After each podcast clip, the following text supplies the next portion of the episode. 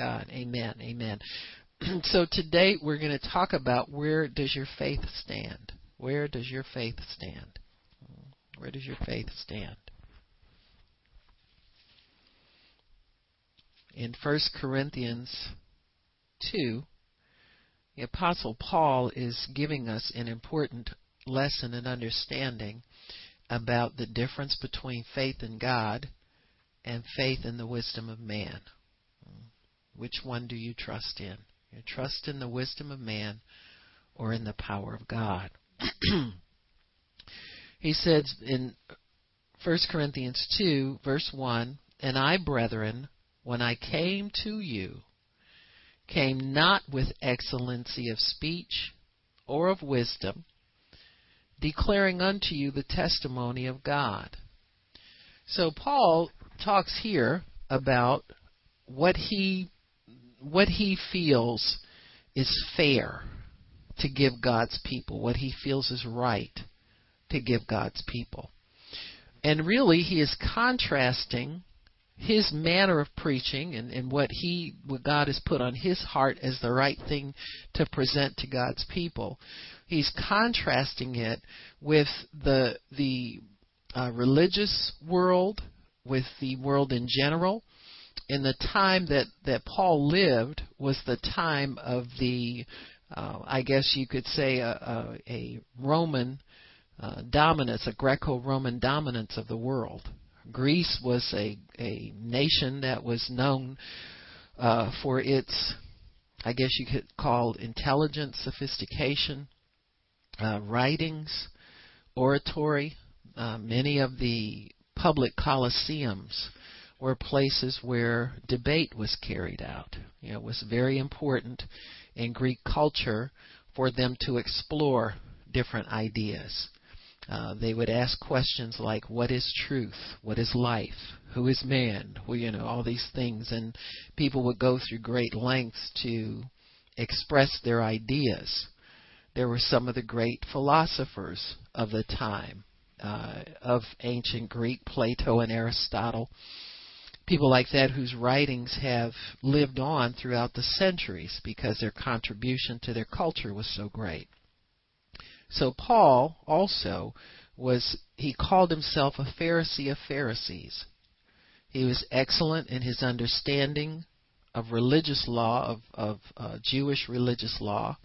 He had studied under the one of the great teachers of the law, Gamaliel, and he had been a prize student of his. And so, if anybody had uh, you know some cred or, or, or recommendations according to the flesh, he did. He was a great uh, a master at at uh, at expounding on the scriptures. It was hard to fool him when it came to the law. It was hard to trip him up. But he laid all of that down for the gospel, which is the power of God unto salvation to everybody who believes. When he saw the demonstration of the power of God, that forced him to lay everything down. He thought, I, I count it all down. It's it's nothing compared to this. And that was what he gave his life for. After that day, he went on to continue to preach, and so his his part of his explanation of his life now had to do with the fact that he could be out there uh, preaching just like he always did. He could be persuading people according to the flesh. He could use great swelling words and, and excellency of speech and all that kind of stuff. But he refused to do that so that Christ could live through him and he could share truth. He could share so that the power of God would manifest because certainly that was what people needed. They didn't need another great orator. They didn't need to search their minds for truth and search their minds and expound. They needed a redeemer and they needed a savior. And Paul understood that and that's why it was easy for him to lay that down so that he could pick up Christ and go on with that. And he says he says declaring unto you the testimony of God for I determined this is this is what he made up his mind to do he made up his mind to take himself out of the situation. to take pride out of the situation, to take reputation out, to take himself totally out of this. And he says, I determined not to know anything among you save Jesus Christ and Him crucified. So he says, whatever knowledge came to me as a result of receiving the crucified Christ, that's what I want to know. He said, and I determined to put away all that, you know, Pharisee teaching and all of that law and all of that stuff that I used to expound on was so proud of the fact that I knew all that stuff. I even used it to, to crucify and persecute the church. And he said, I made up my mind a determination not to lean to my own understanding, not to lean unto the arm of flesh and intellect, but to trust that if I would preach the gospel, that God would take over and come and demonstrate his power. See, this is a big challenge for the church throughout the ages. You know, do we rely totally on the preached word and that God will confirm His word with signs following, or do we try to persuade people according to what we think they want to hear, uh, water it down so that they'll like it better, take uh, the the uh, uh, you know sin of homosexuality out of the gospel? You, do we remove and extract all of these things from the Word of God, or do we determine to know anything except the gospel? Of Jesus Christ. And this is what Paul did. And he had a lot that he could talk about besides Christ. But he he crucified himself. He made a determined effort to not put anything of himself anymore into his preaching, any fattening it up, any toning it down, any watering down, making it pretty, making it palatable. He did none of that.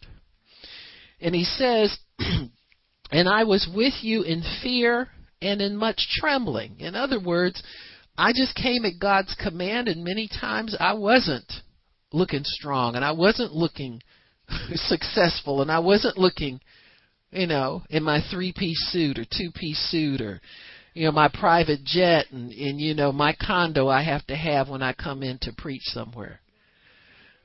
He said, I was with you in fear and much trembling. Hmm? And he says, And my speech and my preaching was not with enticing words.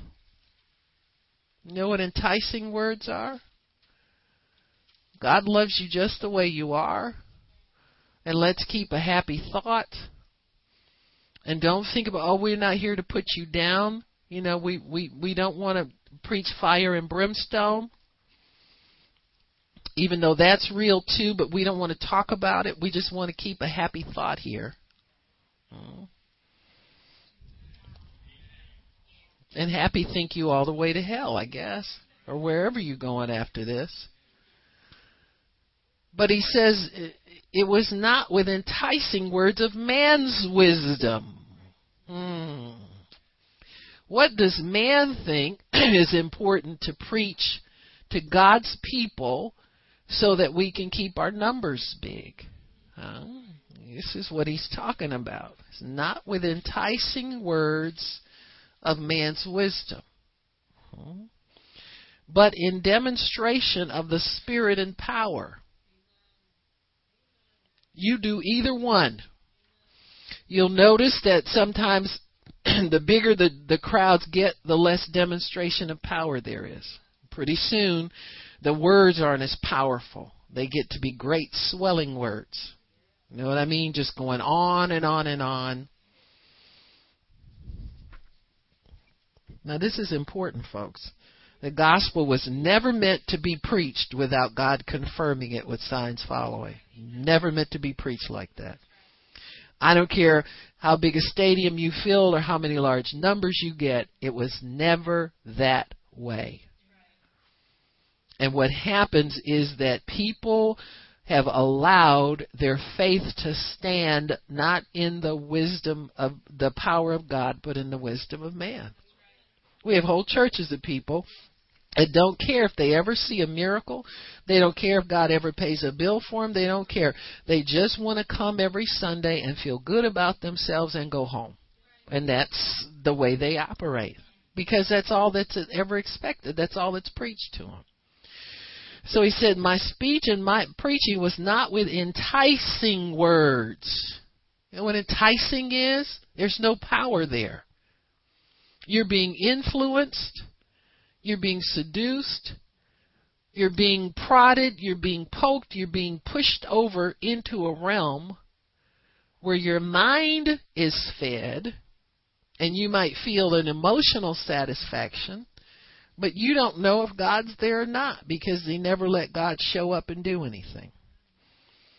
And he says, not with enticing words of man's wisdom, but in demonstration of the Spirit and of power. Now, why would he do all of this? Why would he take himself out of it, lay down all his credentials, make that sacrifice, when he could have easily gone back into doing what he did before and had big crowds? He would have been right there in the temple preaching with everybody else, getting that money like they always did. True that. If you got to pay for doves, and you know every time you go to make a sacrifice, you bring your best lamb to the priest, and he said, "Chindavat, your lamb got a problem here. We got a good lamb over here. We can sell you, and this one don't qualify." Huh? Yeah. That's that's how they rolled. hmm and so he could have been a part of that. But he said, I determined, I fought it.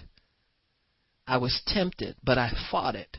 I determined to know nothing. See, you can change your methods at any time.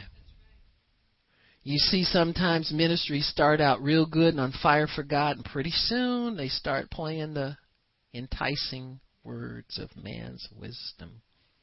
You go to a church growth seminar and they tell you how to grow the numbers instead of how to demonstrate the power of God. hmm You ever see a, a church growth seminar that tells you how to demonstrate the power of God? You don't see any. They tell you how to create a mailing list, how to get a bigger mailing list, how to get on TV, how to get on radio, how to do play the numbers instead of letting God demonstrate his power. Well, it doesn't matter that people are sick in your church. Huh? It doesn't matter. It doesn't matter that people are getting a divorce at an alarming rate. That's not important. What's important is numbers. Hmm? You think those people ever get counseled on how to hold on to faith and hold on to remnants of, of a relationship and believe God for a miracle to turn that around for reconciliation? We're supposed to be living a gospel of reconciliation. If you can't reconcile with people you love, there's no reconciliation for you with anybody else. You're just fooling yourself. So he says, but in demonstration of the Spirit and of power. The Holy Spirit never demonstrates himself without power. Great swelling words is not the same thing as power. He never comes except with power. Why do you do all of this? Why did he go through all this trouble? Why did he make this sacrifice? Why did he live persecuted by his former friends, Pharisees, and people in the ex religious community? For them, so that their faith to be to be pure and to be honest before them so that they would not be deceived. Huh? He says, I wouldn't want you to listen to me go on and on and on with promises and words and all of this thing. I don't want you to be tricked. I want you to know the real thing. He says, Because I want your faith not to stand in my wisdom and what I tell you is right, but in the power of God. Once your faith is in the power of God, it's in the right place. If it's stuck in man's wisdom, you're going to be fearful of somebody. If some you hear a preaching that's contrary to what you've heard, you're going to be scared to listen to it. You won't know the truth because there's not enough truth understanding on the inside of you to measure it with. You'll just be stuck in the land of man's wisdom. And we've all seen it. You know, you people that you know you can pray in tongues right in front of somebody, and they say, "Well, we don't believe in that." Huh? It's true. They don't even believe in natural manifestations. Say nothing of the word. And so we've all seen the fruit of that, where people's faith always standing in the wisdom of men instead of in the power of God. And so God wants your faith to stand in His power. And in order for that to happen, you got to have a demonstration of His power to the degree that you know how that works. You got to know that the demonstration follows the preached word. God confirming His word through all of us with signs following. And what are the signs of those who believe? In the name of Jesus in the authority of His name. We'll cast out devils, speak in new tongues, pick up serpents. If we eat any deadly thing, it won't hurt us. Huh? Stop believing in your stomach aches and your food allergies and your, huh?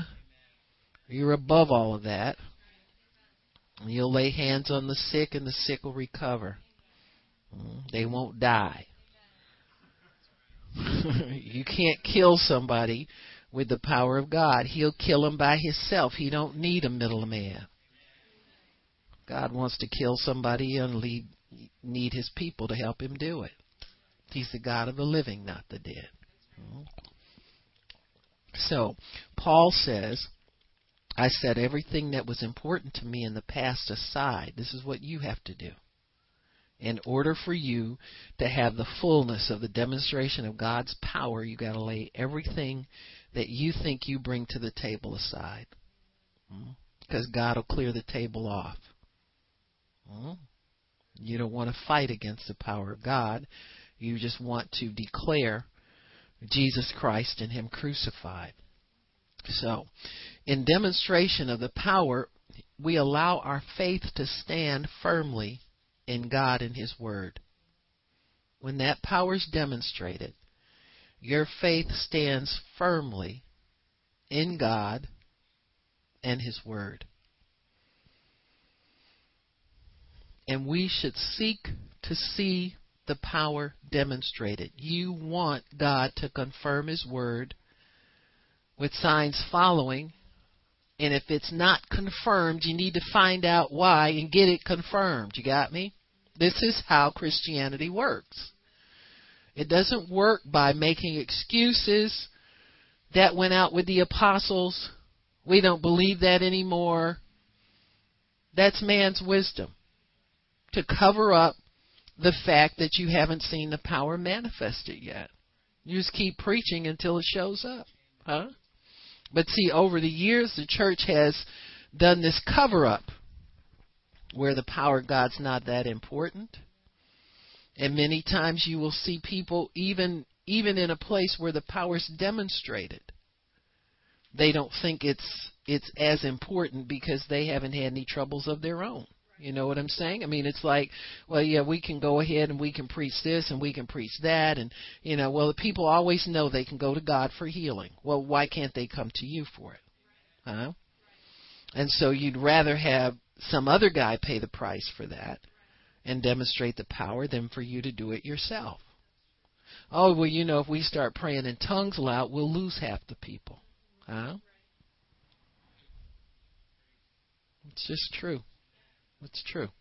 That's why you see some of the denominations that started out in the Pentecostal movement, they don't even have an altar call anymore for people to speak in tongues, minister to baptism of the Holy Spirit. They have none of that because they are causing people to trust in the wisdom of men.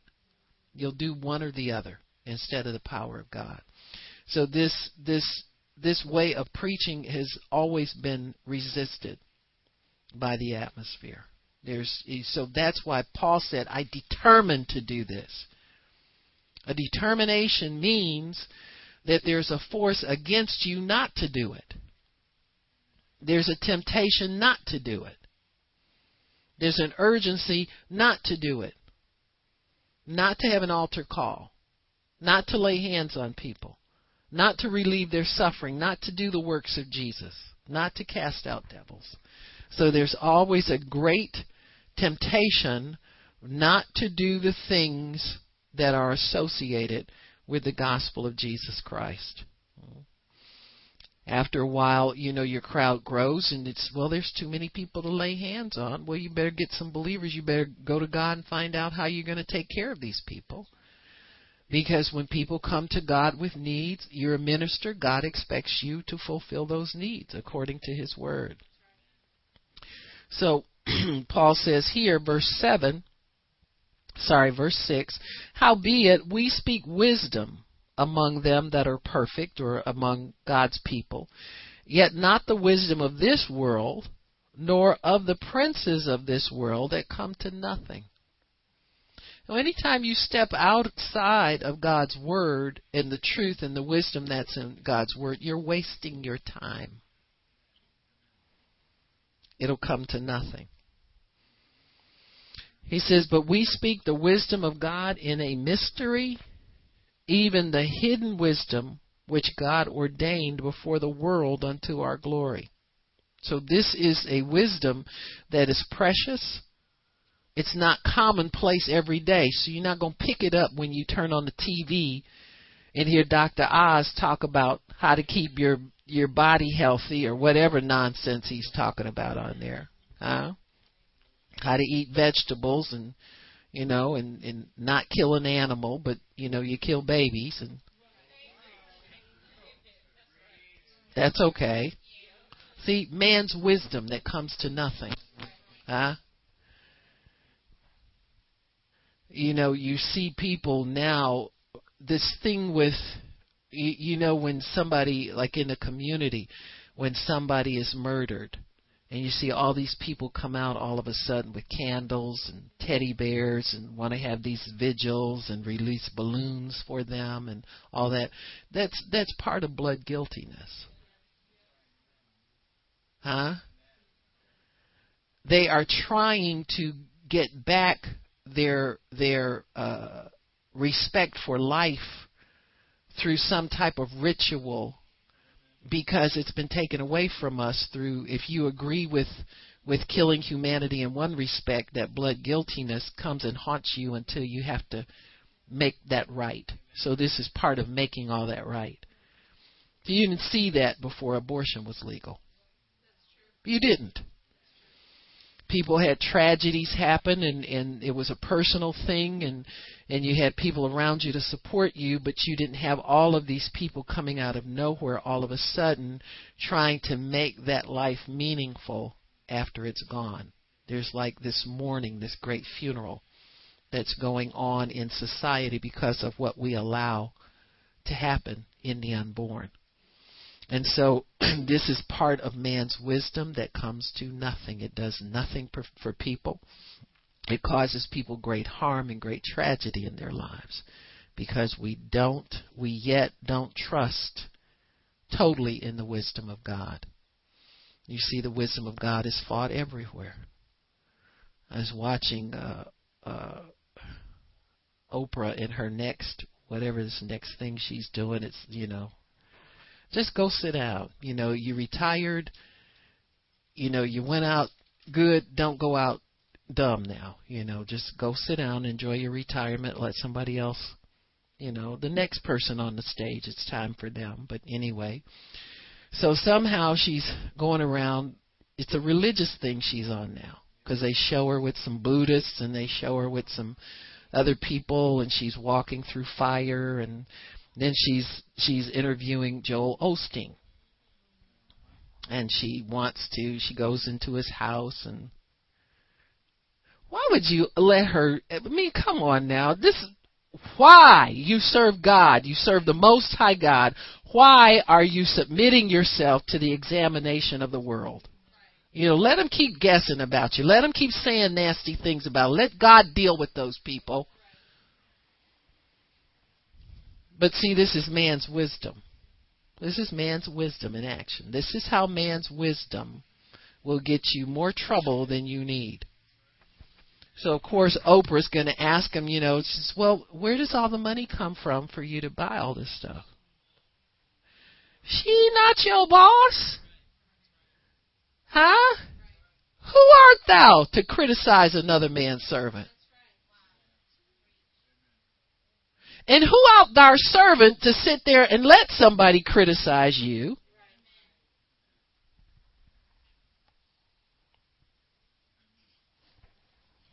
So she, well, you know what I want to ask about. Is homosexuality wrong? Mm-hmm.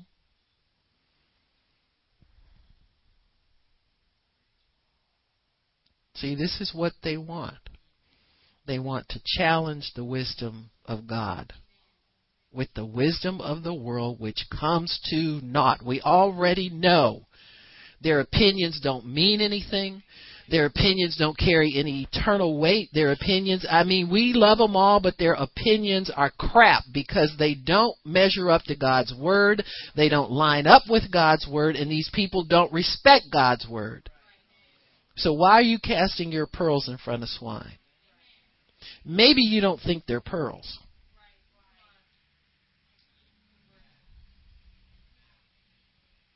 Philippians 3 3 says we are we are of those people who have no confidence in the flesh.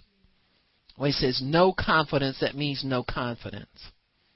Your ideas, the ideas that come from the world, what you think is important, what your plans are. No confidence whatsoever in it.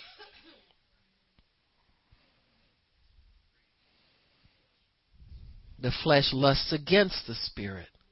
It works against the spirit. Even within us, we'll find ourselves sometimes, you know, you want to obey God and the, the Spirit of God and you love God and all this, but you somehow can't hold on and transfer that into everyday life. You got me? Struggle. And so that that flesh begins to gnaw against the spirit, irritates the spirit, works against the spirit. This is what you're up against. That's why Paul says, I determined. I get up every day and I make the decision not to go back to my old ways. And trust me, it sure would have been a lot easier for him to make friends with the people in the synagogue than to get flogged by them every time he got in there. You know, they just whooped him because they saw him coming sometimes. You know, oh, here's Paul. Let's get to, you know what I'm saying. Because they hated the truth, hate the gospel. He says, But we speak the wisdom of God in a mystery, even the hidden wisdom of God. It's, this is precious, folks. This makes it worth it I mean, what we have to offer as human beings, it doesn't even, I mean, it's not even worth talking about. You know, so you went to dumb school and you, you know, you graduated with high honors. That's the world system. So you went to dumb school and you got two degrees. You got, you know, a, a stupid degree, a bachelor of stupid. Then you got a master of stupid, and you got a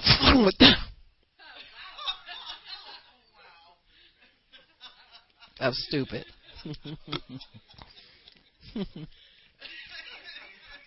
I could have said of doo doo. That's what Paul said his was. Huh? Isn't that true? A BS degree. huh? I I said stupid just for that reason. You, you got me? So this is hidden wisdom.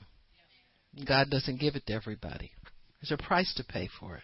There's a determination not to mix the two, not to get tempted to go over into man's wisdom. He says, which none of the princes of this world knew. Interesting. You'll never get God's word from the world. You'll never get anything superior to what God can give you from the world. The world is not your help. What you have is a hidden wisdom that was hidden for you to use now from the foundation of the world. Did you know that when God sends you somewhere, say for instance you're just going to buy a car, and God, you go in God, you go in faith, and you go, God, show me where it is. I trust you to lead me to what belongs to me. Do you know that the wisdom that you use, the words that you speak, are words that have been hidden for you to use from the foundation of the world. These words have never been used before. He says, which none of the princes of this world knew, for if they'd been that smart, they would never have crucified the Lord of glory. Played right into God's hands. So any wisdom from the world that we would use as believers plays right into God's hands. It will fail us, but it leads us right back to Him again, doesn't it? You go out there and you mess up and you look around and say, Oh Lord, what have I done? You go right back to Him again. Think you're going to do something, get out and do all of this. Huh? It'll lead you right back to Him again. He says, But as it is written, For eye hath not seen nor ear heard, neither is entered in the heart of man the things that God hath prepared that them that love him. But God has revealed them to us by his Spirit because they are spiritually discerned. So you can know, you can get a glimpse of what's for you. You can know what's for you. You can discern what's for you. God will reveal these things to you by his Spirit.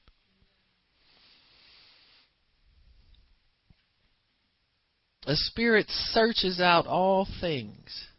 Man, I sure would rather have this than some stupid head knowledge. Huh? I look at how many years I dragged out in college. You know, I could have done that in nine months. I'm seriously. I mean, seriously.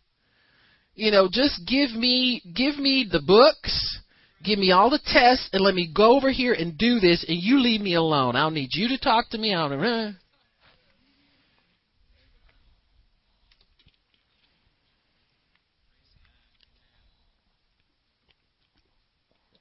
tenure. That's why the world system is falling apart. Because people have a security in man's wisdom. The security in man's wisdom.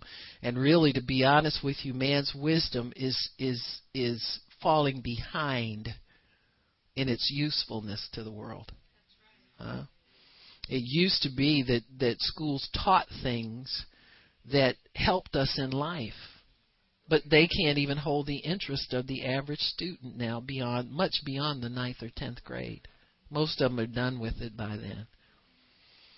And if they're so wise and they're so smart and they have all this tenure, what are they holding on to?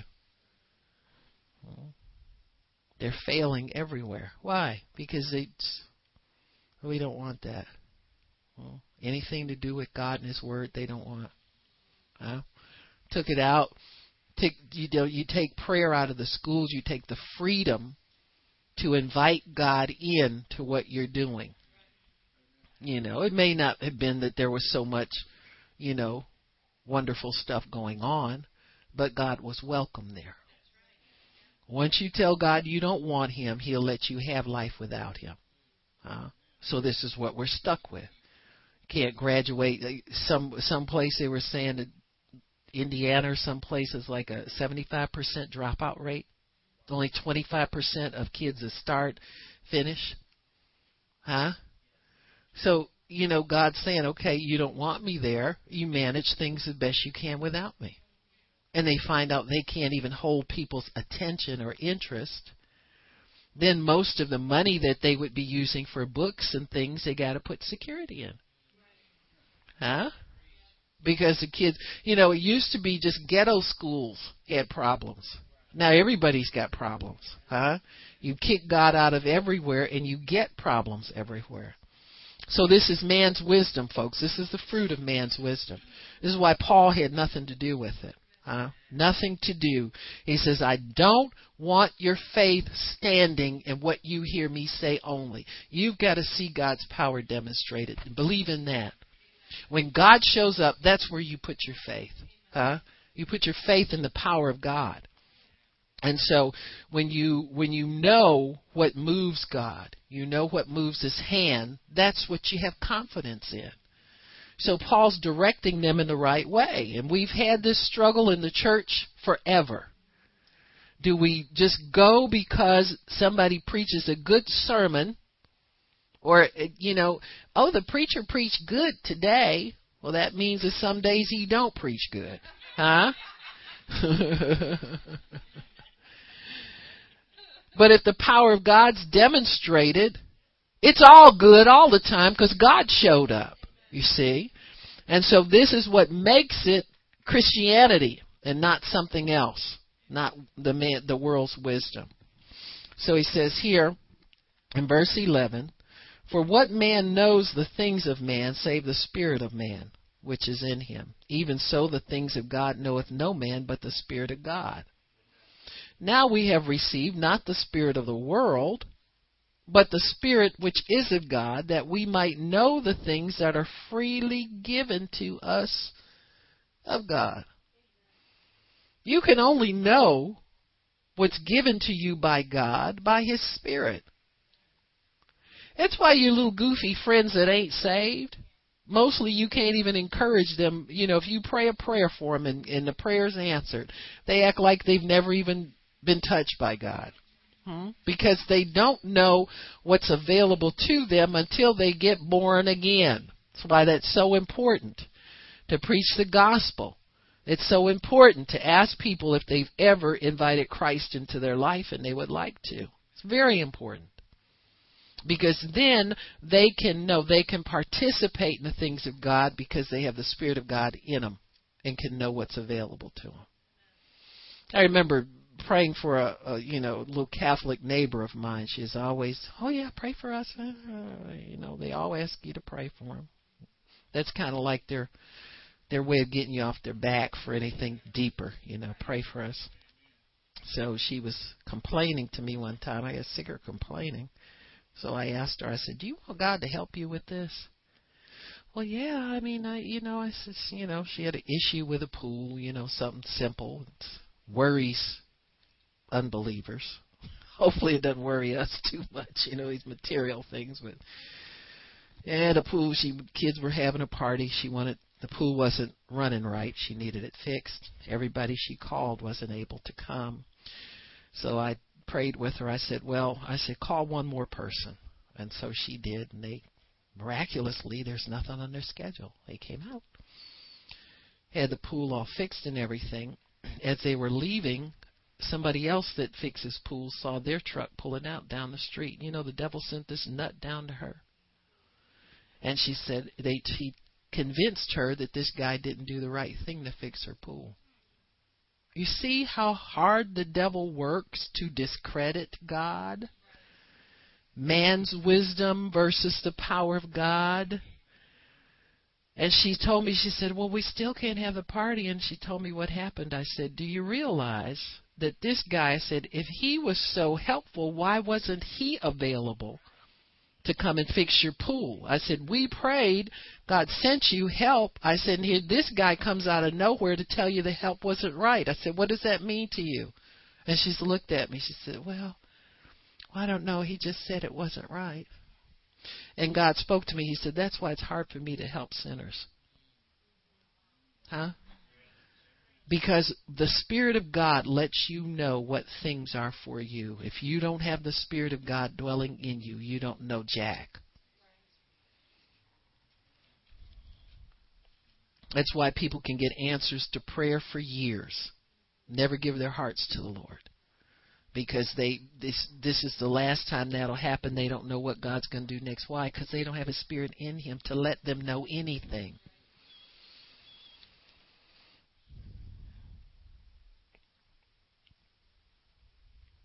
He says that we might know the things that are freely given to us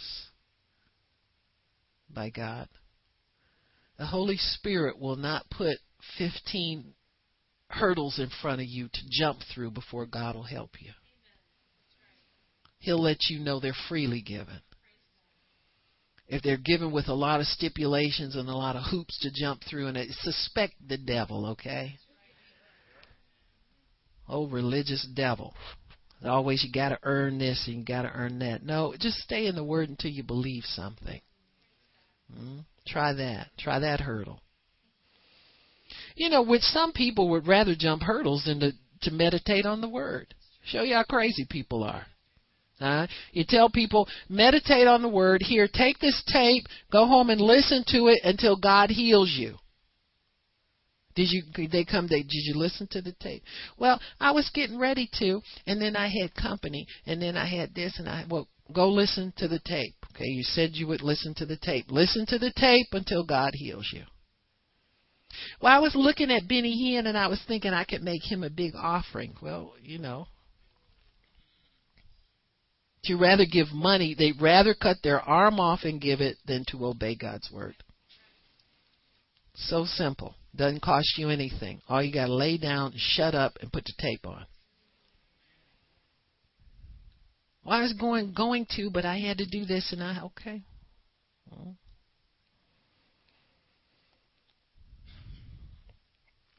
Verse 13, which things also we speak, not in the words with man's wisdom teaches. Again, he's putting down man's wisdom.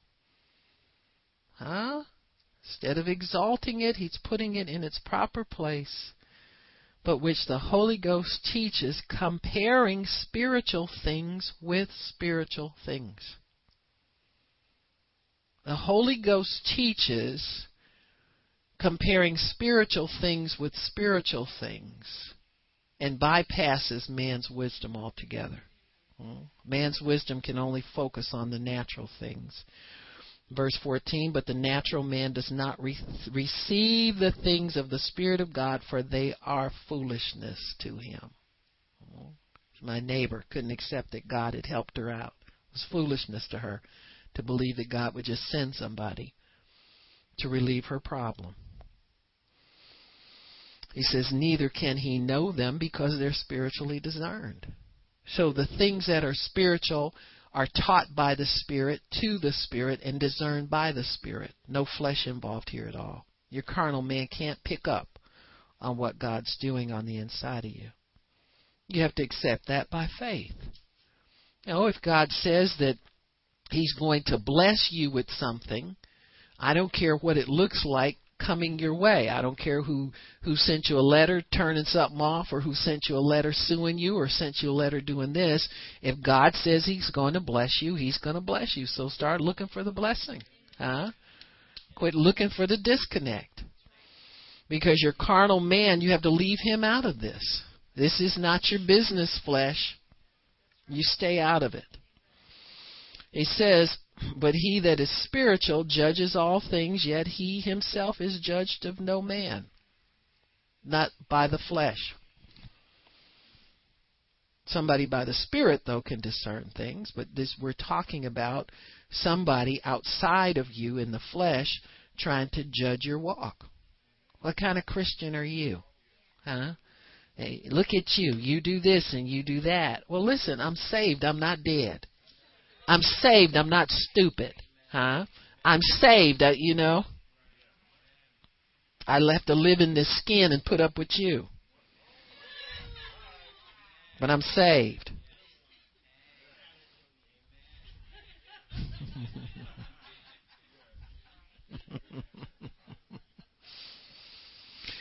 For who hath known the mind of the Lord that he may instruct him? Hmm? Nobody. Says, But we have the mind of Christ. We have access to it. We don't walk in it all. You know, forget that, okay? Oh, I got the mind. Open the door for me. It's heavy today. The. No, you have access.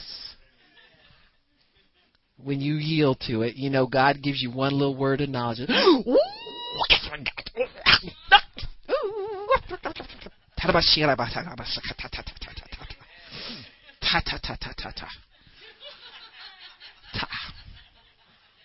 When you get the tatas, you you know, that's heavy then, you know.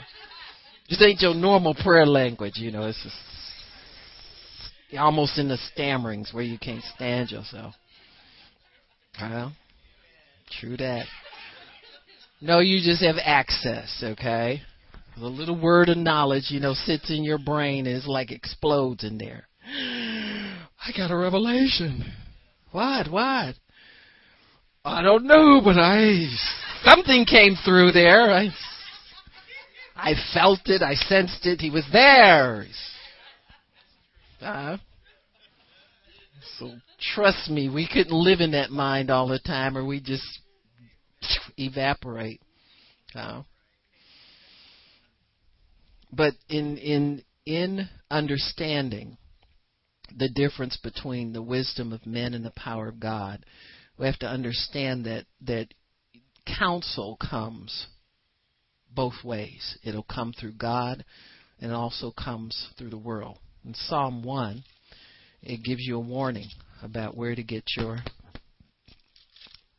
your wisdom from and your counsel from. Counsel really is the the discussion of wisdom, you know, where wisdom is imparted to you by the spirit of counsel. It says, Blessed, verse 1, 1 1, Blessed is the man that walks not in the counsel of the ungodly, nor stands in the way of sinners. You know, the people at your job you kind of like a little bit, even though they don't serve God. It's kind of fun to talk to. Nor sitteth in the seat of the scornful. So there's three kinds of people that you don't take counsel from, nor do you listen to. That's the ungodly, sinners, and the scornful. The contrast of that is that your delight must be in the law of the Lord, and you meditate on that day and night. It's like Joshua 1 8. Day and night. Day and night. You know what? That keeps you out of religion. You know, the religious person, well, I have to get up early in the morning and have my quiet time with the Lord. oh, excuse me. Yeah, quiet time. Well, I put on praise music too, you know. Know, right. And and so if if you're regimented where God can only get to you early, what are you going to do at night when the devil shows up? See? See, you can can have the counsel of God in you at all times. You have to draw from it. You draw from the mind of Christ. You yield to the Spirit that is in you so that that Spirit can begin to feed your mind and feed your soul the things that are necessary for you to use in your everyday life. So you're not to take counsel from the ungodly. There's ungodly saved people, folks. You've got to weigh everything with the Word of God. You know, we've got Christians that have issues. Mm-hmm. So you have to stay away from issue issue people. You know, they like to ooze out all over you. And you know, enough of that, I mean, a little bit of that goes a long way. And so we have to be careful to weigh their words by your spirit. If you don't get a witness in, in the inner man, I don't care how great a preacher that person is or how wonderful they are. You you have to stop there. You know, we can all flow over into the flesh. Mm-hmm. So we're to have no confidence in the flesh. Sometimes they're people that we like. They're high powered people, but they can be in error in certain areas. so ungodly counsel can come from believers and non believers. Confidence in the flesh and satisfaction with the things of the flesh is part of what keeps religion going. You know, you see sometimes in religion people like to get excited and happy over a message, and then that's as far as it goes. You know, once the preacher's made everybody jump up and shout, they're pretty much done with you know, I mean, they think they've done their job. So these things are pride based. And in situations like this, the demonstration of the power of God is not sought, but it is rather fought. And it's fought by these great swelling words of man's wisdom. As long as your words come out of your brain and you think people are entertained and you think they like that better and you think that that's a better message, then you're denying the power access to the people that God has sent there to experience Him. You got it? Your seeker friendly meetings. Mm-hmm. Where we, you know, they have popcorn right in the back of the church and, you know, roller skate down the aisles or whatever they do. You know, there's some church that meets in a bar and they serve beer and, and liquor. You know, I mean, there's all kind of stuff out here, folks, where people really believe that this is the best way to reach people. Hmm? The best way to reach them. You know, I'm all for not judging people according to their dress and their manner of speech. But at some point, you came in with them jeans with holes in them. I know God's bought you some better clothes by now. You understand what I'm saying? You know, let's not just be a hippie church because nobody's telling you and setting any kind of rules for your appearance. You know, God wants to adorn us to look like his bride. What does a bride look like? Well, she's very conscious of her appearance. You know, not to the not to the point where she can't think about God, but she does it for God. Now you can be a brand new believer and get that, you know. Sandy Brown said that when when the way she met the Lord was some neighbor she went over to the neighbor and was crying to the neighbor and said that the a lady that lived next door to her neighbor rushed in the door and and said, "Can I borrow a cup of sugar?" And she looked at Sandy and said, "Lady, I don't know what's wrong with you, but whatever it is, Jesus Christ is your answer." And ran back out the. That's that's how. See, if you think that you're you're you're too scared to witness to people, that is what brought her to the Lord.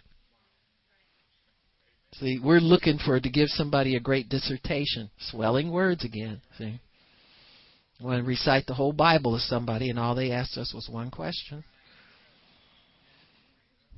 See, you got to dig for the hidden wisdom instead of the hmm, what's in your head.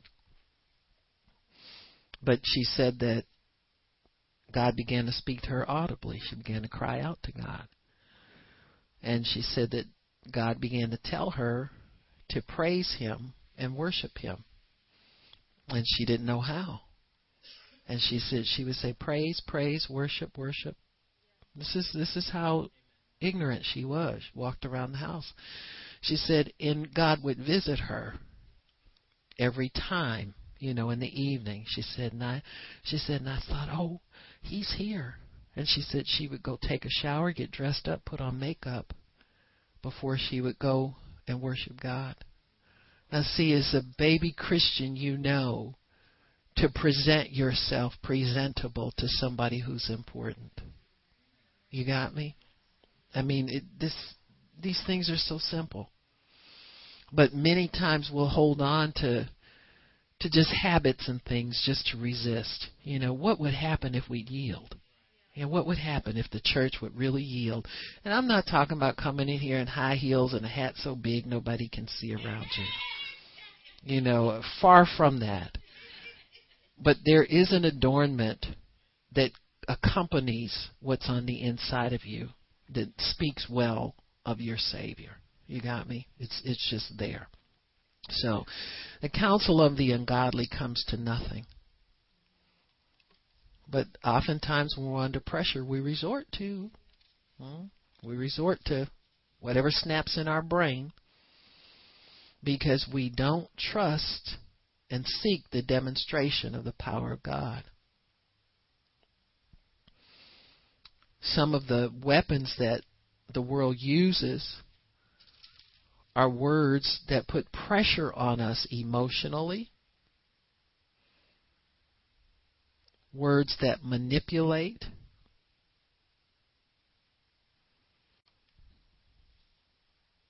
False visions and dreams.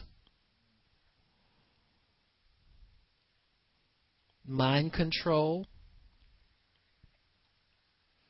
And intimidation, those are all from the spirit of the world. It's the wisdom of men. So this sets the stage for other religious powers to use their wisdom over you. See, it's a path. It's where people just kind of, uh, you know, you're set up to to be manipulated and used, so that you find that path of religion that depends on great swelling words, where the power of God's not demonstrated. Hmm. So the wisdom of men trusts in the natural. Not being able to see and know in the natural tends to make people anxious and they will seek the wisdom of men. It's a fast, easy answer that we're looking for instead of going to God. We always think God works slow. We're too slow for what we got. We want something quick. And we always think God works slowly. Except if you walk with God, you have no fear about anything. You don't fear things, and you're not trying to to uh, make things happen real quickly. You have a peace about you that's undisturbed at all times.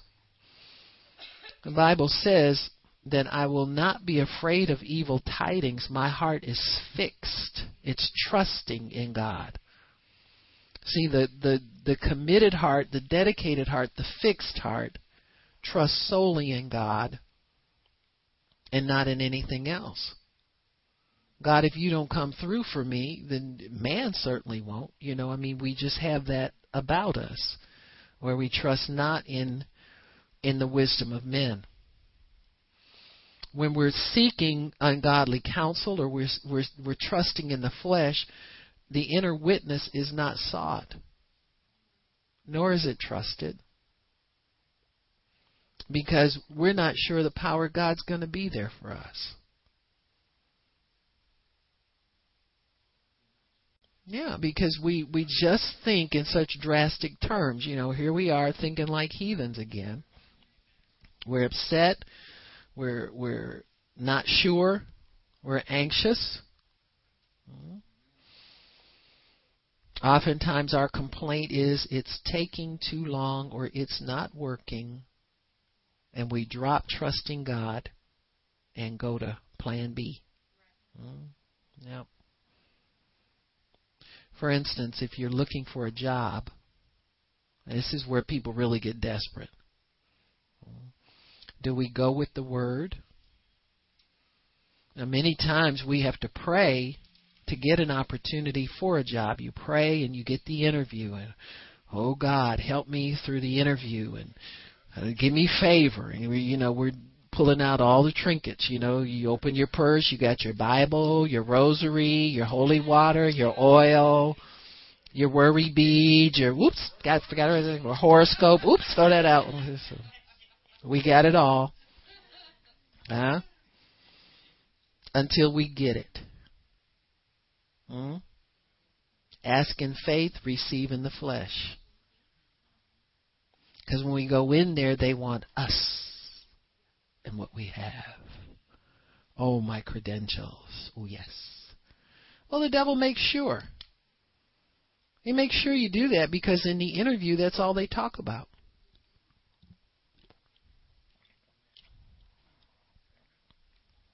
Psalm 1. Blessed is the man that walks not in the counsel of the ungodly. See, in the interview process, that's where the devil converts you from trusting God now to the wisdom of man. Oh, I'm looking at your resume. Oh, we've been looking for so you've got this and this and this and this, and you sit there and go, Yes, me, wonderful. Mm-hmm. Huh? So that by the time you start the job, you're trusting in you again. Oh, yeah. God got you in the door, and the minute you walked in the door, you came in and slammed it right in God's face and left him outside. Huh? You don't have no credentials. You got what did Paul say? I determined to know nothing among you except Jesus Christ and him crucified. You just sit there and say yes to everything, and at the end of the interview, you expect that they will hire you. If that's the job God has for you, expect they will hire you. And if they don't, you go to the next interview. That's all there is to it. You're looking, you're on a hunt for God's best for you. You're not trying to impress anybody. Huh? Come on, y'all. So when you we step out and do these things, do we go totally with the word? Or do we go with the word until we get some assurance that we're in there and then we let the flesh take over? You start telling these people you got this experience now. Oh yes, you know, you sit there in the interview and oh yes, I oh I can do this, I can do that. Oh yes, I'm your person, I'm your man. Yeah. What do you expect out of this work experience? Well, I I want to move up in the company, and uh, you know we recite all the things that we're told we're supposed to say, you know, so that we can get hired instead of staying where God wants you to be. The wisdom of God, it can be few words, but it'll be the right words. You can blow an interview and the person will call you anyway. Huh? I Wonder how that happened. I was sure they didn't want me after I left out of there. Well, that's the best place to be because then the decision's up to God. You'll wind up in the right place in that way because then, you know, you have no confidence in the flesh. You know, if you blow it in the flesh, you, your confidence is not there. Well, most of our, our workplace stress comes from putting self back in into the job. Instead of going in there with God every day, expect to have a good day. We had a lot of problems that came up today, but it was a good day. Huh? Because God solved every one of them. So you take self out of the work environment. Mm-hmm. You put self in, it's where the work stress comes in. You know, oh, I'm so much stress on my job. You stress, you stress. That's a new buzzword, huh? You keep calling for him, he'll show up. Mm-hmm. Will. So when we we follow God, there's no pressure there. We're on assignment there. We're there to take the presence of God into that workplace so that God can work through us and you can solve people's problems. Hmm? You have to be careful not to let people's problems become your problem. Hmm? God puts you in a workplace, you're there to do a good job, you're there to contribute, but you have to do it according to what God sees that you're supposed to do there. Got me? There will be times when God will have you pray with people in the workplace. Now, I'm not saying you run around with your Bible and start offering everywhere. You go away from your place and you get fired, and you say, "Well, they fired me because they didn't like me being." No, they fired you because your butt should have been over there in your department. You run it over here, call yourself witnessing to people. So stop it. But you be there and you do a good job and you don't complain and you make sure that you keep peace in the workplace and that's what God expects out of all of his people. Uh, you're not there to, to be number one. You're not there to entertain anybody. You're not there to make friends. You're there to serve God and be a witness for Him. So we will remember these things, not get over in the flesh. Know, sometimes Christians will see they have favor on the job and think they're it. You forget that God gives everybody that He loves favor. It's supposed to come to you, but it's not there to abuse, and you think you don't have to do your work. Huh? That they'll turn, you know, they'll look the other way because you, you know, you want a furlough today. You want to get paid for nothing. Well, God's not. He does his. You know, he doesn't encourage his kids to steal. You go to work and you don't work that day you get paid, it's called stealing. Well, I work hard all the time. You need to work hard every day when you go there. That's what a child of God does. Hmm? Joseph would be in prison today if he hadn't humbled himself and obeyed God the whole time he was there. Hmm? You have to, even though it was beneath his standard. You know, he'd been in charge of a rich man's house and winds up in prison. Well, what are you going to do? You're going to crab about things or you going to obey God even when you're in prison? So that's what God's looking for. You're in the workplace so that He can see if you're going to obey Him all the time. You're going to try to get away with things because, you know, they like you.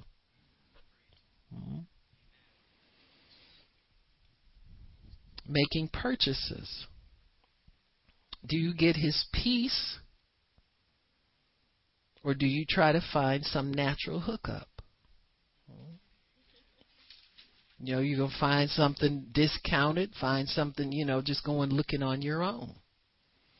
Disreputable people showing you different things that they can help you with. Do you do natural means or supernatural means? What are you afraid of when you make a purchase? Everybody's got some kind of nervousness, some kind of fear. You do dealing with money, there's always going to be some insecurity there. Everybody's scared of something.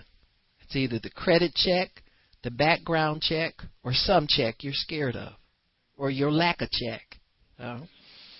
So there's always something that's going to not commend us to men.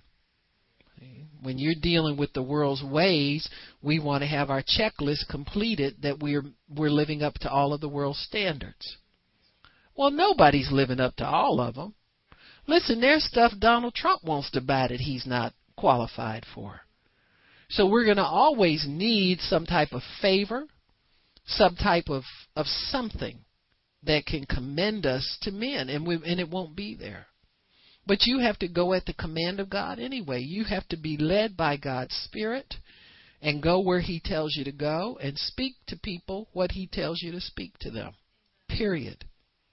And trust that God will be with you there. You get a no answer. So what? That wasn't the place. Well, that wasn't the place.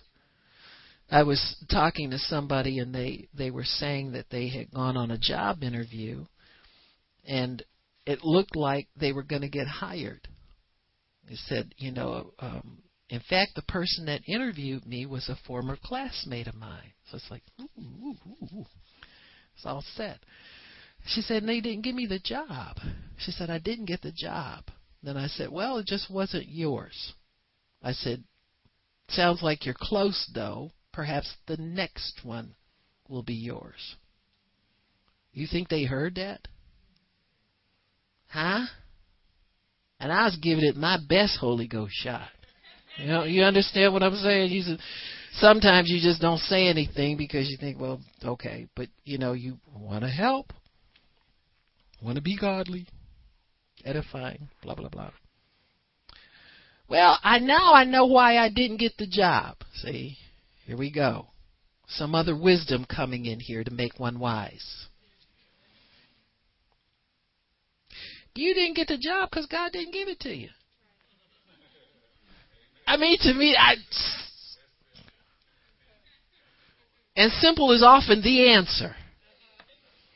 If you ask God for a job for yourself, you went to an interview, you didn't get it, it's because God did not give it to you. You got a problem with him, you go talk to him. I know why I didn't get it. There was a the man that they gave it to, and she didn't know if he got it or not. He was out there in the yeah waiting room when she came out. He was young. He was this. He was that. And it, I said, well, you just disqualified yourself for the next one. See, man's wisdom stealing from the power of God that could work and open that next door for you. And that's been two weeks and they have not had another interview. You know why? Because the devil shot her faith down and killed it right there Whenever you have an excuse or reasonings for something, you set your own defeat in that area. You mark yourself as dead in that area because you're reasoning man's wisdom, excuse making for why it didn't happen for you, why you can't do this. That's the wisdom of the world. It always has to come up with some fluffy, stupid answer for everything.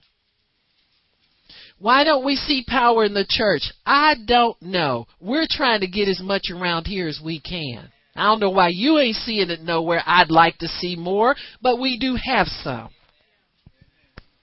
All these stupid questions. People want to speak things that they're not qualified to speak. Well, the church needs a spokesperson. We've got tons of them. Believers yakking all the time. We can equip them to, to preach the gospel and expect God to confirm. We'd, we'd be a powerhouse around here. We don't need to know why we don't have this and why we don't have. Let's go get it. Let's go get it. How much time do we have, Miss One? I was just going to nine, nine minutes. Let's go to Judges 14. Decisions that you have to make in your personal life. Do you trust man's wisdom or do you trust in the power of God? The power of God will always lead you the right way. The Word of God is the power of God.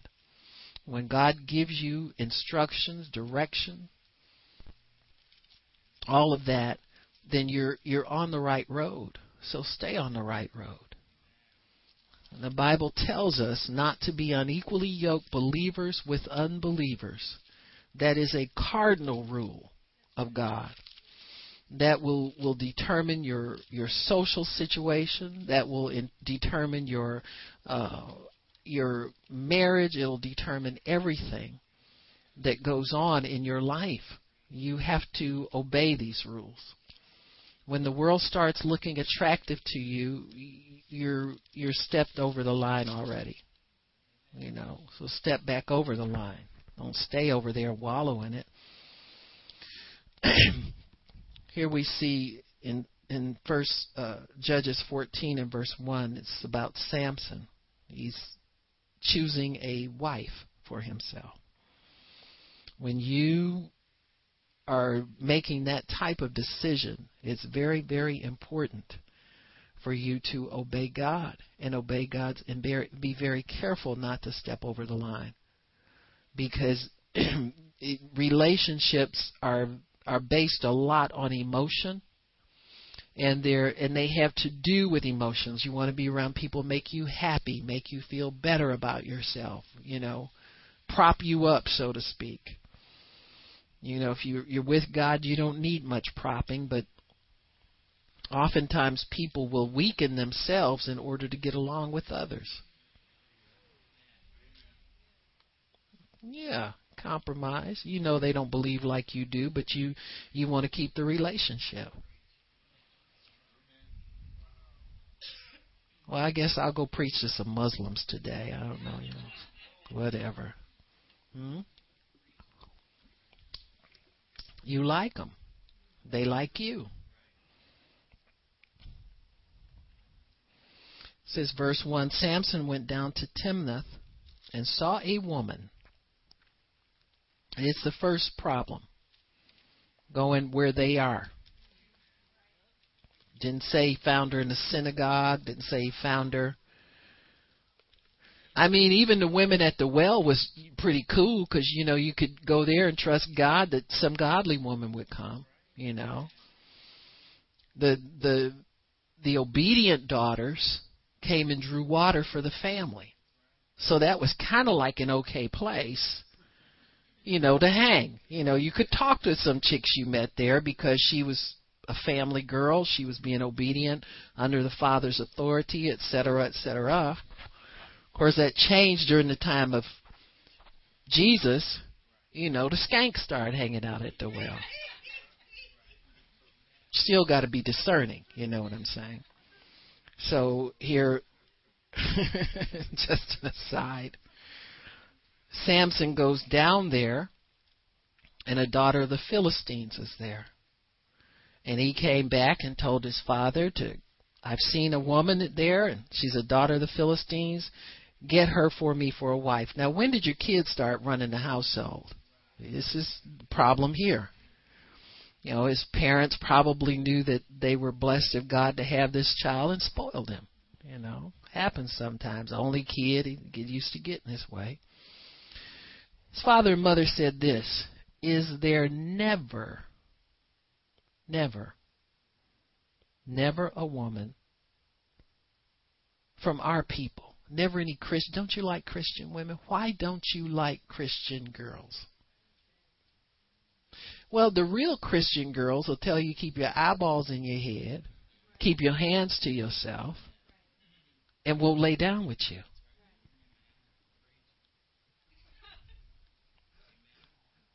Real Christian ones. Now you can find anything running around the church, but I'm talking about real ones. Huh? They'll make you act like a Christian man is supposed to act. They'll put some demands on you as far as your morality, your behavior, your respect, all of that. They'll make you respect yourself and them. Samson didn't want that. Uh, he never wanted that. He just wanted what his flesh wanted. But this told a lot because it says the parents say you never want what God wants for you. Hmm? You never want what God wants for you. Hmm? Never. He says, Go down and get her for me, for she pleases me well. It's the flesh talking. You don't marry somebody based on what your flesh says. You don't want to marry somebody based on you don't obey your flesh in some important decision like that. If you find that your flesh wants to dictate to you everything, then you have to get it under control. You have to get the word on your flesh. You have to be determined, like Paul was, not to let the wisdom of the world dominate in your life. Says, you know, we got preachers that can't stay married. You know, spend millions of dollars on a wedding and, and then they start fighting in the parking lot after a conference. What kind of nonsense is that? I mean, this is what we got out here, folks. Do you know where we live and what age we live in now? You know, and they still want to preach and people still want to go listen to them. They just don't quit. Know, God's exposed the credibility is nothing. And people still want to run to their meetings and still want to talk about how wonderful they are. Hmm? Been enticed. Been enticed. Great swelling words. Hmm? Great swelling words. You know, religious spirits pay more attention in church sometimes than spirit filled saints do. They watch everything. They watch to see how to imitate the voice inflection, how to the timing on the words just right to get people where they want them to be. That's why you got to go within. You can't live in your flesh. You can't live hyped up and hyped up one minute you know, running around and play praise and worship, then word comes forth, if you go to sleep. That's religion, stealing the word from you. And so we have to be careful of the, these things and understand the age we're living in. Samson said, This girl pleases me well. All excited. This is what you better go get. Uh uh-uh, uh. You better go get that for me. Huh? all agitated, pacing around like a crazy person. Be careful, people make you praise, you know, pace around like a crazy person. Huh? You will be crazy, and they will be too. You better get somebody to know how to slap you down a little bit. You know, you go rushing up, rushing up in some sister's face, and she just been reading her words. She looks. You better go pray, honey. Talk to me after you didn't talk to God. Don't come rushing up here with this. hmm? It's the truth. We have to govern one another, respect one another, live with one another in the fear of God in order to be right with God. Can't finish, Miss Juana. All right. Well, you can put one in. I, I'll yeah do it. Samson never loved God's people Never loved them. Now they're church people. People been in church all their lives have no love, no respect for God's people. It's always carnal about things, comparing themselves and all that kind of stuff. Be careful when you you don't want God's people and you start looking to the world for your friends. This has happened to ministers. You know, you see them talking about and believers. You know, there's certain believers like to ride the edge all the time. You know, they want to always have some goofy music blasting in their car or something like that, or worldly music, or you know, you know, want to talk about this one and that one from the world. You know, kind of throw people off a little bit, say something. You know, be careful with that kind of stuff.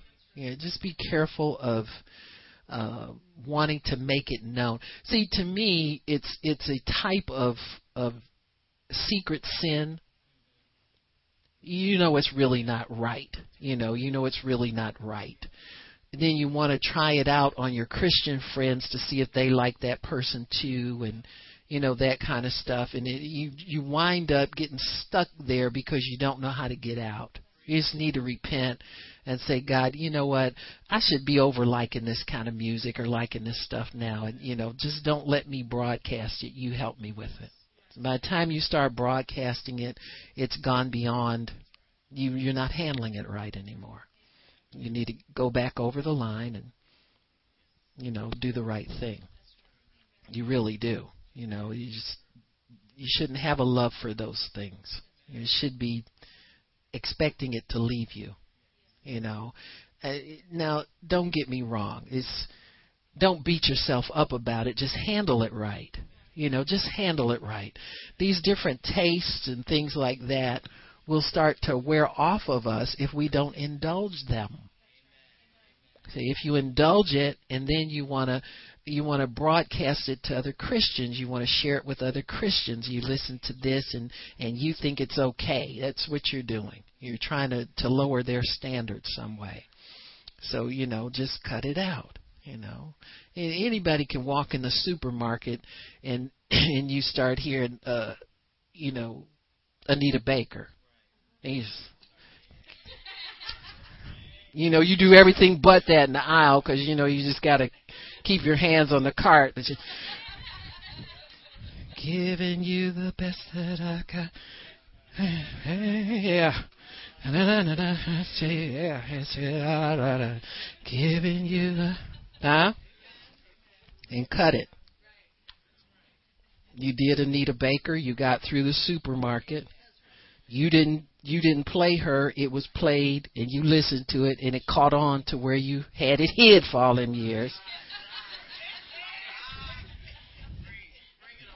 The Holy Ghost didn't find that Anita Baker stored up in there. You know, it ain't come out of my brain yet. Huh? But you know, it's as far as we go with that. You know, you don't go on and on and you know get on Facebook and tell people, oh, just put that little thing on there. I've been this is what I've been listening to recently. You know, don't indict yourself, please. You know, I mean that thing is good and bad. You get on there and you see saints doing some of the stupidest stuff. I said, "Where's your witness for Christ?" Oh, well, I won't do that. This is for me and my friends. Don't friend me. it's the truth. Say amen, somebody. Cut it out. Stop it. Stop it. And start being a Christian 24 7. Don't be a closet worldly pe- person on Facebook with your friends you know you get that public you need to be preaching the gospel like like nothing else. There's a platform for you for God to use you in a way that you wouldn't be able to be used if you didn't use it the right way. So use it the right way. Get off of there telling your business and telling people this about you. You ain't that interesting. I mean come on now. People don't care about all that stuff. You know day to day you know, Maria's on there. It's my little Facebook angels. I said, Are you nuts? Are you really crazy? Then elevated them demons you know to angels all of a sudden because you out there. They they angels because you say they are.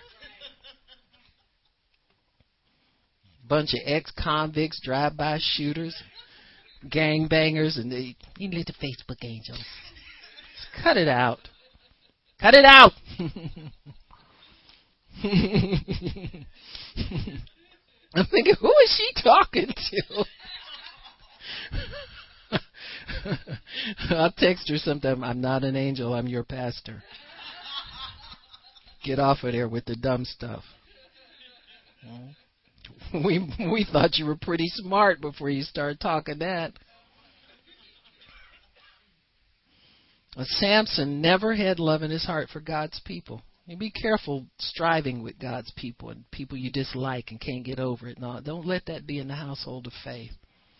You get over that real quick real quick. So there he's on the road now to to the Philistines because he likes it. They please him well. Mm-hmm. He's in the flesh most of the time. he was being trained though as a judge in Israel because the Bible says the Spirit of God would come up, come up visit him from time to time. So it's like he couldn't depend on an anointing that he walked in consistently edgy people are like that. They don't have a consistent anything with God. They have access to the Spirit, but it's not consistent because their heart isn't given over to God. So it says his verse four, but his father and his mother knew that the Lord was allowing it. They said they they knew not that it was of the Lord okay, that he sought an occasion against the Philistines, for at that time the Philistines had dominion over Israel. So, what it's saying here is that God didn't stop him from doing these things, he allowed it because it would put Samson in a position to defeat the Philistines over the Israelites. Sometimes because you're called to serve God, He has to use you however you allow that door to open to be used. Samson's was just a goofy door. He wasn't like a Deborah who had a position that sat in a place that people came to her and she judged judiciously with some some respect and and all of that. He he wasn't that kind of judge he was one of them, you know, take a little money under the table. you know what I'm saying? It's just, sitting at the village gates with the shades on, you know, with the mirror shades, like the long cigar stick. That's him. He liked the world. So it says, verse five. Then Samson went down and his with and his father and mother to Timnah, and came to the vineyards of Timnah, and behold, a young lion roared against him and the Spirit of the Lord came mightily upon him. See, this Spirit would come on him at times that were unpredictable. Just because God saves you from the lion, that don't mean you do everything right. See, he's got to spare his life because he's called to serve him. So we're all going to have those experiences with that doesn't mean you earned it by good behavior. You got me? God's going to do what he's going to do to preserve your life because he picked you warts and all. So, you know, and the Spirit of God came on him mightily, and he tore him up as though he had been a small animal, and he had nothing in his hand, just barehanded kill a lion. But he didn't tell his father or his mother what he had done. So apparently, he goes down with the parents, and they separate, and he goes on his own path by himself where mother and father will not go. When you choose the world's way, your own path where people in authority over you tell you don't do that, people that have wisdom in God re- tell you, uh, uh, don't you ever like anybody you're supposed to like, Samson? So the parents are trying to pull him this way. He goes down there. You'll always meet a lion down there. The lion of Timnah is for the believer that likes the world. He's always down there waiting for you. The Bible says Samson was, was under the vows of Nazarite. Part of their laws were they were not to touch anything dead. Hmm? And he says, he went down, verse 7, and talked with a woman, and she pleased Samson well. Well, he's in the flesh. Anything in a skirt's going to please him. I said anything in a skirt. Male, female, indifferent. Pleased him well. Why? The flesh lusts what, what the flesh wants. Just flesh. See, you can tell when your flesh is involved because you can't rest and put something off. You know, you're kind of obsessed. I just gotta, gotta.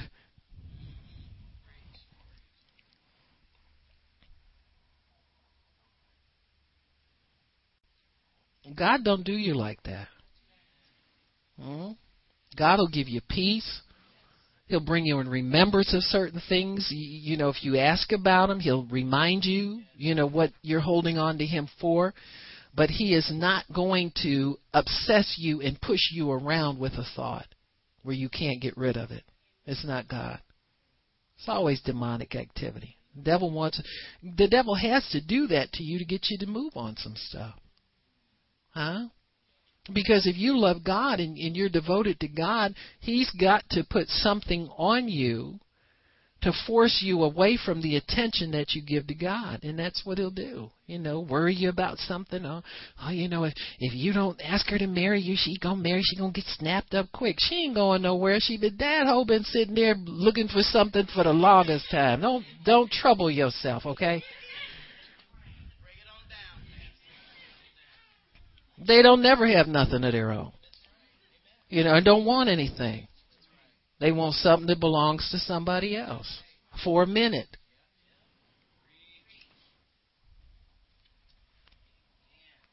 So, I said, "Oh, in church. So what? Sue me. You don't have to buy the tape, but you better listen to what I'm telling you. She gonna get snapped up real quick. That forty year old, she long in the tooth, short in the brain. There, I said it. If she was that desirable, how come she don't have no man? Her best years are behind her already. She couldn't get nobody when she was young. OMG what I say. So you walk on the wrong. You like the world, you'll meet the lion of Timnah. He's always out there. And to make it even worse, verse 8, and after a time he returned to take her, turned aside on the same road, taking the same path there to see the carcass of the lion. Behold, there was a swarm of bees and honey in the carcass of the lion. He took it and ate it and went on eating like nothing. Forget the vow. Oh, he's doing what he wants to do.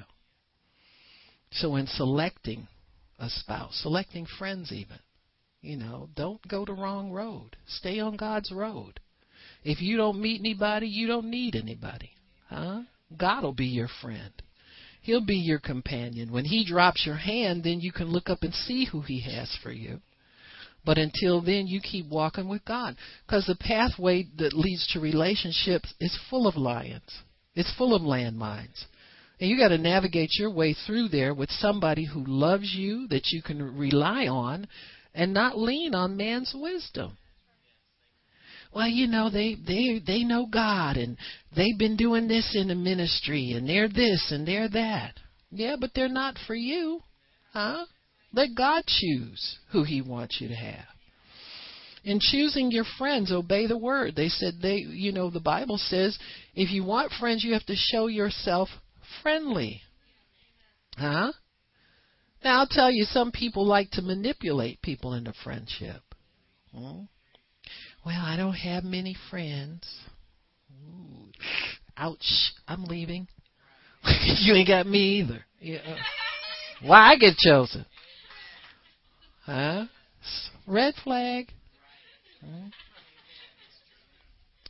Well, people don't like me. You know I'm called. Yes, so am I. Bye. I hear I hear him calling me now. Go away. Hello, bye. huh? Be careful not to measure people by what you think they can do for you. See, it's a trap. Don't measure people according to what you think they can do for you.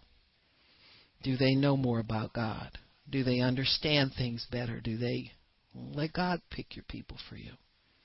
Sometimes God will have you walk with people and you realize, man, I've been fighting this relationship and this person could have been a friend all this time. That happens, especially around Christians. We all think that we're above certain people. I want to be elevated. We want people to make us feel good about ourselves. Don't make us feel too put down, too low, you know, any of this stuff. And oftentimes, God wants you to connect with people for a lifetime relationships. Give time, relationships time to grow so that people don't get tired of you and you get tired of them. So, in man's wisdom, you'll have all these opportunities to make the wrong choices. You got to stay with where God is because you'll see God's power demonstrated. You keep following the word. You keep disciplining yourself to do things according to the way God would have you to do them. It'll pay off for you. See, it'll pay off for you. Give it your best. Give it your whole heart. Give it don't go into anything kind of half-heartedly and hoping something will work out for you eventually. And it be have your confidence in that. I'm walking with God. I'm doing what I know I'm supposed to do before God. I'm trusting in Him to pick the right people for me, put me in the midst of the right people that I can share Christian life with, all of that stuff. See, put it all over into there. And God sees your wholehearted commitment and he sees your wholehearted desire to have him run your life and you'll be you'll live a life of power. You'll see God's miracles. You'll see him bless you to be able to help other people. There's some people that might come to you and seem needy you just don't feel like needy people right now. You feel like you don't have anything to give. But you'll find that God will pull from out of you something of value there. So you know you trust him. Trust him to have the right things for you in your life and don't trust your own understanding, folks. Just flow with God. Now, make that your top priority and he'll always bless you. Amen. Why don't we stop? Father in heaven, we do thank you and we honor you because you're the greatest of the greats, Lord. You're the one great God. We thank you, Father, that there are other gods in this world, but you are the one above all gods, and you live in us. You love us. You have a covenant with us. So we thank you, Lord, for giving us this covenant of blessing and this covenant of truth and power. We thank you, Lord, that our faith stands in the power of God forever and ever. We thank you, Lord, in Jesus' name. Amen. Praise God. If anybody needs prayer,